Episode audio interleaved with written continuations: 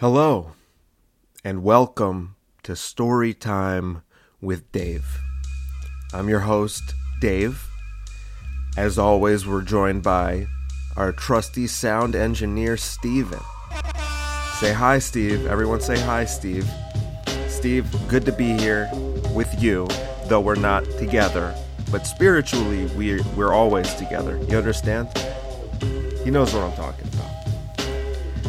Now, here's the deal. All right?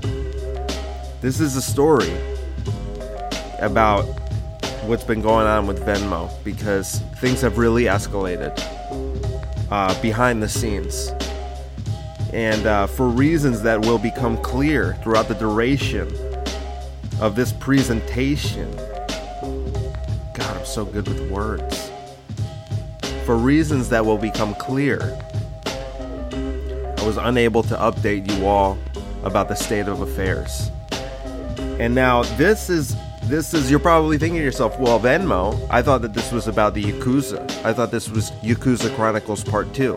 It is, okay? I don't like you doubting me, you know, first of all. I just want to address that. I don't appreciate that you doubted me and that you're sitting there and you're thinking I'm a liar. That's not that doesn't bode well for our relationship. Okay? So I need you to just take a step back. Just take a deep breath. and literally fuck your own face! Just relax and trust. Okay? Okay, buckos?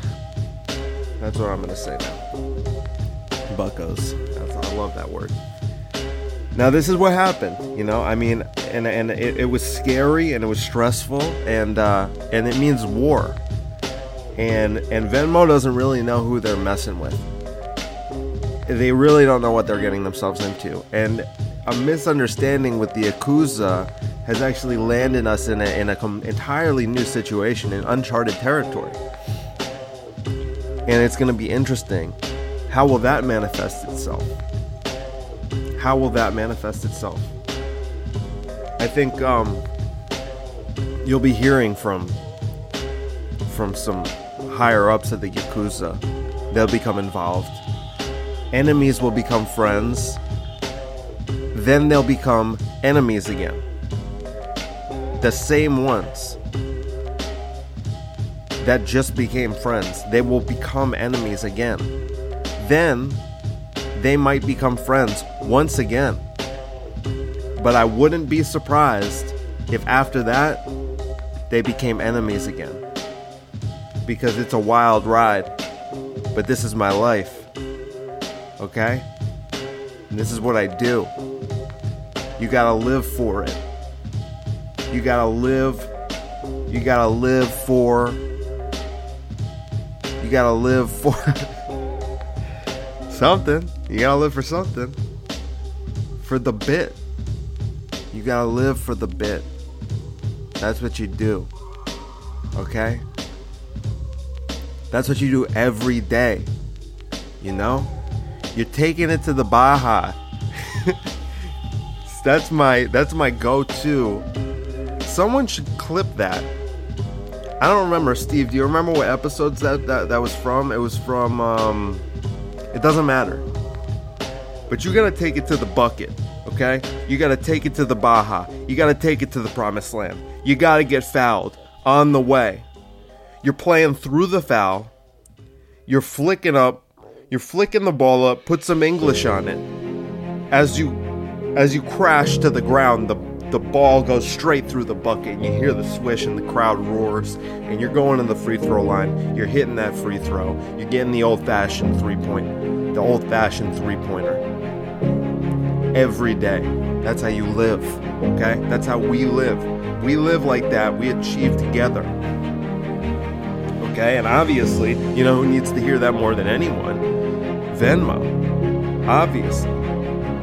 Now let's begin the story. And we'll get you up to date.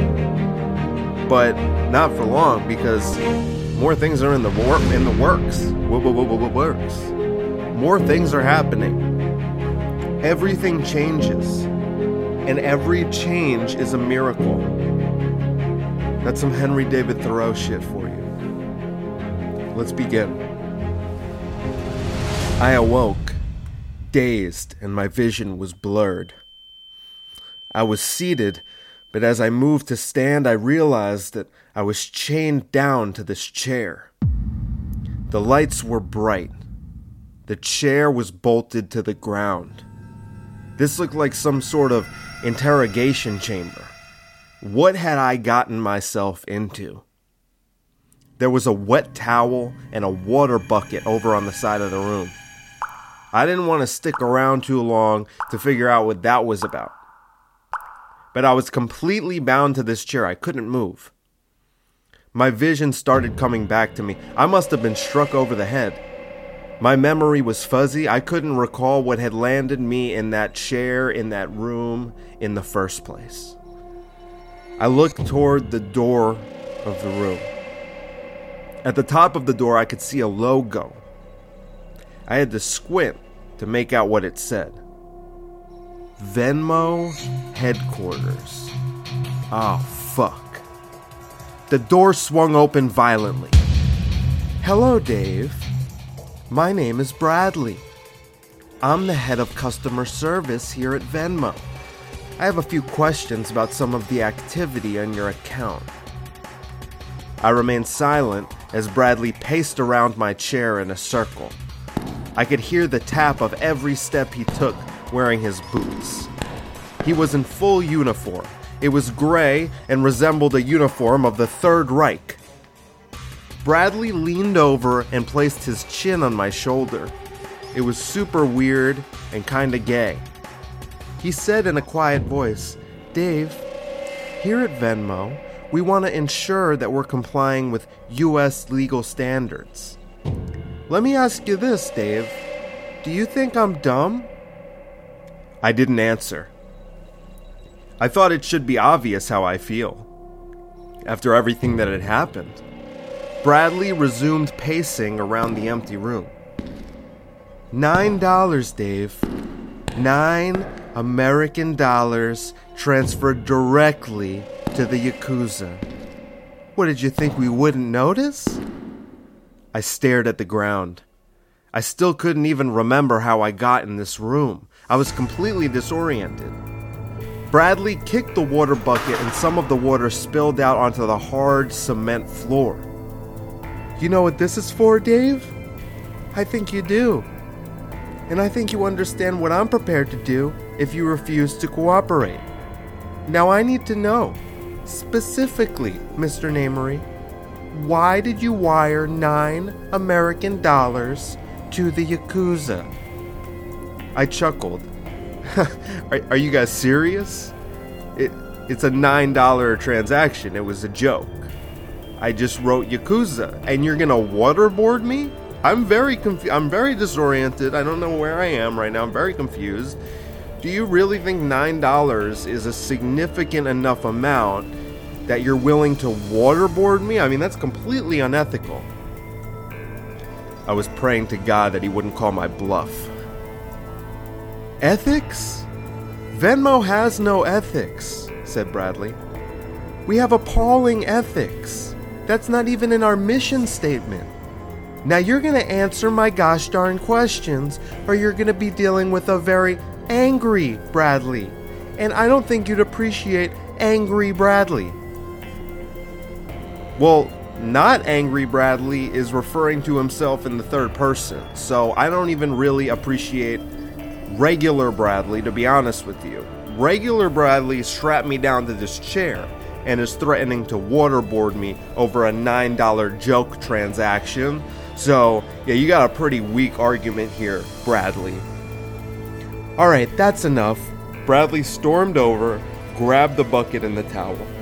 I struggled to escape from the chair, but to no avail.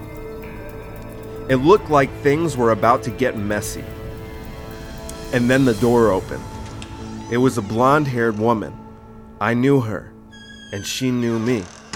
For a moment, we gazed into each other's eyes. Immediately, she understood the situation and knew what needed to be done. Bradley was thrilled. Katie, you're here! Right in time for the good part. You can hold this chair back for me. He placed the towel over my face and a slight panic set in. But then I heard Katie. Well, hold on a second, Brad, she said. You know how annoying it is to clean up after one of our waterboarding sessions. And last week, Charlie slipped and broke his elbow. It's not a safe thing. Look, why don't you go grab a cup of coffee and give me 15 minutes in here and I'll see what I can do, alright? It was silent for a moment. I still had a towel over my face and I couldn't see what was happening. I heard a long sigh from Bradley. Fine, he said. I heard him walk out. As the door shut behind him, Katie pulled the towel away from my face. What the fuck goes on here at Venmo? I asked. You waterboard people over $9 transactions? I mean, I knew Venmo was unethical. I knew that. A corporation completely devoid of ethics. But even still, this seems like a bit much. And what are you doing here? I don't even I didn't know you even worked for Venmo. I mean, what's going on? Katie crossed her arms impatiently. You know exactly what I'm working on, and I need to be on the inside. And what the fuck are you doing transferring $9 to the Yakuza? I thought your business with them was done. Yeah, I, I thought so too. I can explain later, but how am I going to get out of here? Bradley seems hell bent on waterboarding me. Well, I have a key, said Katie, and she walked over and unlocked me from the chair. I rubbed my wrists they were cut up pretty bad, but nothing I wouldn't recover from. She removed the shackles from my ankles. She pointed at the door. You go down the hall to the left. Just make sure you make a run for it. Most of the people working here at Venmo are very out of shape and miserable. I doubt they'll pursue you. Well, that's pretty easy, I said. You seem disappointed. Well, I just thought it was going to be some big dramatic thing. And there would be like explosions, like in a crazy movie scene. And there would be a part where I run full speed out of a window and then everything goes to slow motion. But it looks like I'm I'm still running, but I'm in the air. You know what I mean? You know, like like I'm kind of floating, and then the the, the explosion like pushes me from behind. You know? Katie just shook her head. I looked at the door. There it was freedom. But then I looked back at Katie. I stared her in the eyes. Listen, Kate, we're in here right now. We're in the belly of the beast. Now, I could run out that door and down the hallway, but I'm never going to have another opportunity like this. I think this is our chance to take these bastards down. Kate looked down at the ground and sighed. I don't know. They have a huge operation and we're just two people. When I first got here, I thought I might be able to pull it off, but I don't know if it could work. Catherine, I said. I put my hand on her shoulder and she looked at me. I know what they did to your family. I know how they tortured your daughter. These Venmo savages aren't gonna stop. If we let this go, how many more innocent people are gonna die? Katie stood silently for a moment. She clenched her fist. Let's take these fuckers down. Find out what happens on the next installment of the Yakuza Chronicles. This has been Escape from Venmo Ca- Towel towel. this because there's a towel from the waterboarding. This has been escape from Venmo towel.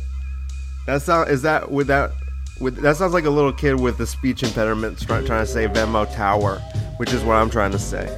Escape from Venmo towel. So we'll we'll see what happens. And the Yakuza will become involved in the next episode. Rest assured. I mean, things get fucking wild. I haven't written the next episode yet, but things get fucking wild. I guarantee you that. Things get wild, okay? And the, the Chancellor of Venmo is to be involved, and there's to be, oh my god, I can't wait. I can't wait till you guys hear. So, as always, thank you for listening, um, and I love you. Bye.